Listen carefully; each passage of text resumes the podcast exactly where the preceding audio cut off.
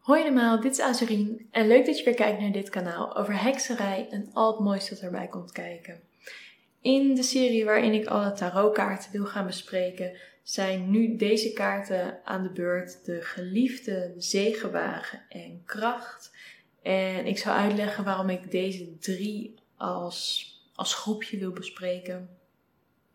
We hebben hiervoor gekeken naar de hoge priesteres, keizerin, keizer en de hierofant. En ik heb daarin uitgelegd dat voor mij dat een vier-eenheid vormt van mannelijk, vrouwelijk, hemels, aards. En die combinatie vormt dan hun betekenis. Wat ik in deze drie kaarten zie, is vervolgens het combineren van twee tegenstellingen. Dus we hebben als eerste de geliefde, waarin mannelijk en, mannelijk en vrouwelijk samenkomen. We hebben vervolgens de zegenwagen, waarin er ook tegengestelde dingen, dus we hebben hier zwart en wit. En die moeten een, een richting op. Die, die zegenwagen die wordt getrokken. Het wordt vaak getrokken door twee sphinxen of twee paarden of twee.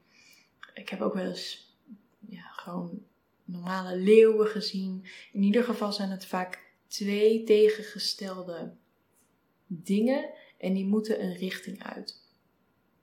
En hier hebben we kracht, wat voor mij ook heel erg het bewustzijn en onderbewustzijn reflecteert. Dus wat is het samenspel tussen die twee krachten? Die, al die krachten die ieder mens zelf bezit, maar die, ja, die, die essentieel zijn om een, een juiste samenhang te hebben om, om verder te komen in je leven. Dus nogmaals even de geliefde. De geliefde is redelijk geëvolueerd. Eh, in de oudere decks hebben we vaak een, een man in het midden en twee vrouwen. En het is niet altijd even duidelijk of, of die, die twee vrouwen of een moeder of een aanstaande bruid zijn. Of twee verschillende vrouwen die zijn aanstaande bruid zijn. Hier worden wel drie dingen afgebeeld, maar we hebben dus een vrouw, een man en een engel.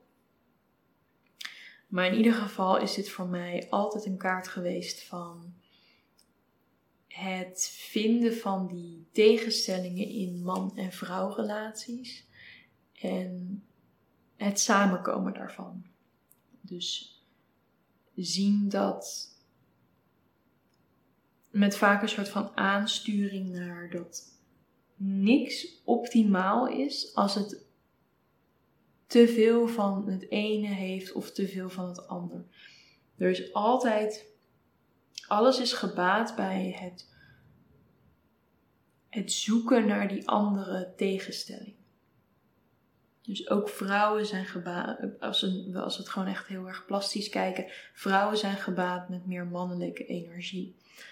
Eh, meer gebaat dan dat je alleen maar vrouwelijke energie bezit. Dus als ik deze kaart in een lezing krijg, en dan hangt het natuurlijk af van welke positie dit moet innemen. Maar stel, het is een soort van toekomstverwachting of mogelijke uitkomst, dan zal ik het altijd proberen te zoeken in dat er bepaalde dingen zijn die nu nog heel erg tegengesteld aan elkaar lijken en waarin ik een, een eenheid moet zoeken.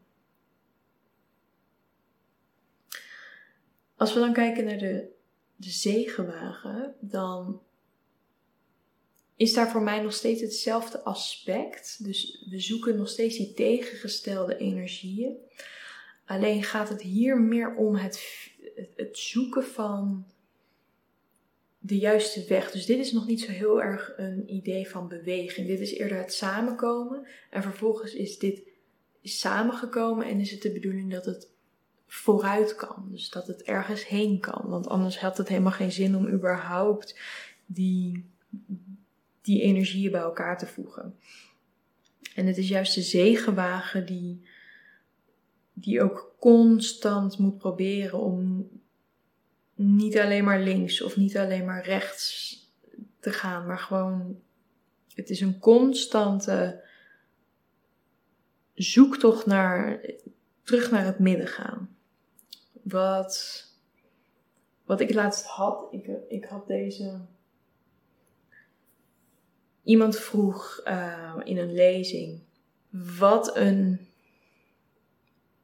een uitdaging gaat zijn voor de aanstaande studie. Of het beginnen aan, aan studeren. En toen kreeg ik deze kaart gecombineerd met Kelke 3. En met Kelke 3 zien we vaak drie vrouwen die met elkaar, met elkaar zijn. En dat zie ik ook altijd als vriendschap. En vervolgens kregen we deze kaart erbij. Dus ik kon dat niet anders interpreteren dan dat studeren een uitdaging zou blijken op het, het onderdeel dat studeren met zich meebrengt. Dat er bepaalde vriendschappen uit elkaar gaan lopen. En dat zij zich misschien gedwongen voelt om die die evenwichtige factor te zijn om niet te zorgen dat iedereen maar te veel uit elkaar gaat, maar dat ze weer bij elkaar blijven en als eenheid door kunnen gaan. Dus die rol vertolkt de zegenwagen vaak voor mij. En het is natuurlijk heel makkelijk om aan te nemen dat de zegenwagen. De zegenwagen was van oorsprong natuurlijk degene die voorop liep in een triomftocht. Alleen je moet niet vergeten dat die persoon niet in zijn eentje die triomf kon, kon maken. Dus eh, het had, het had meer nodig dan alleen die persoon. Dan kracht. Vaak zien we bij kracht zien we een een vrouw die vaak als maagd wordt, wordt gezien. Uh, nou, de meningen zijn erover verdeeld of dit een. of zij de. Ja, deze leeuw probeert te temmen, of dat ze hem probeert te helpen. Misschien heeft hij wel iets tussen zijn tanden en probeert ze dat eruit te krijgen. Of is ze zijn bek aan het dichtduwen, is ze zijn bek aan het opentrekken. Um, Waar het mij vooral om gaat, is dat deze twee energieën als best wel weer een, een grote tegenstelling met elkaar proberen te, op een harmonieuze manier proberen samen te leven. Dus als de, deze jonge vrouw staat voor onschuld en de leeuw staat voor het wilde dier, dan kun je dat heel erg zien als. Dus niet de tegenstelling man-vrouw, maar gewoon ehm, misschien maatschappij en oerinstincten. Dus de maatschappij is natuurlijk wel. Dat loopt het best als alle oerinstincten wel relatief onderdrukt worden. Maar ondertussen hebben wij nog steeds als mens we hebben die oerinstincten nog wel. En dat zelf, dat, dat is gewoon belangrijk om als mens allebei die dingen, dus je hebt beschaving en, en oerkrachten, die, die moeten allebei wel kunnen bestaan. Dus net als dat het belangrijk is voor ons om deel te maken van de maatschappij en daarmee onze plek hebben, misschien je werk op kantoortje of uh, voor de klas, maakt niet uit. Maar als oermens hebben wij nog heel erg in ons de, de intrinsieke neiging om een nomadisch leven te hebben. Want wij mensen zijn pas eigenlijk relatief kort gaan settelen. En dat nomadische leven, dat is iets wat je op, uh, wat je op kleine schaal voor jezelf moet kunnen blijven toepassen om, om je toch weer even echt mens te voelen. En zo zijn er nog meer voorbeelden, zoals ehm, een vorm van jagen of een vorm van verzamelen, uh, vuurtjes stoken. Dat is heel erg oer en instinctief. En de balans vinden tussen beschaafdheid en instinct is heel essentieel in mijn ogen. Dus ook die kaart heeft een plekje in deze tegenstellingen opzoeken en daar weer mee een harmonie te krijgen. En misschien is het zelfs wel interessant om de, de geliefde wat meer te zien als de tegenstelling in iets anders te vinden. Dus inderdaad, jou de, als vrouw de mannelijkheid zoeken in een, in een man. Uh, maar het is ook belangrijk om te leren dat je die mannelijkheid in jezelf kunt zoeken. En op de een of andere manier heb ik meer het idee dat deze de tegenstellingen in jezelf zoekt. En dat is een hele filosofische manier om deze kaarten te bekijken. Um, dus in negatieve aspecten zouden deze kaarten ook eigenlijk allemaal slaan op een disbalans hierin. Dus er is te veel van het een of te veel van het ander, of, ehm, of er is juist precies te veel van allebei. Want ook precies te veel kan slaan op weinig vooruitgang. Wil ik nog meer vertellen hierover?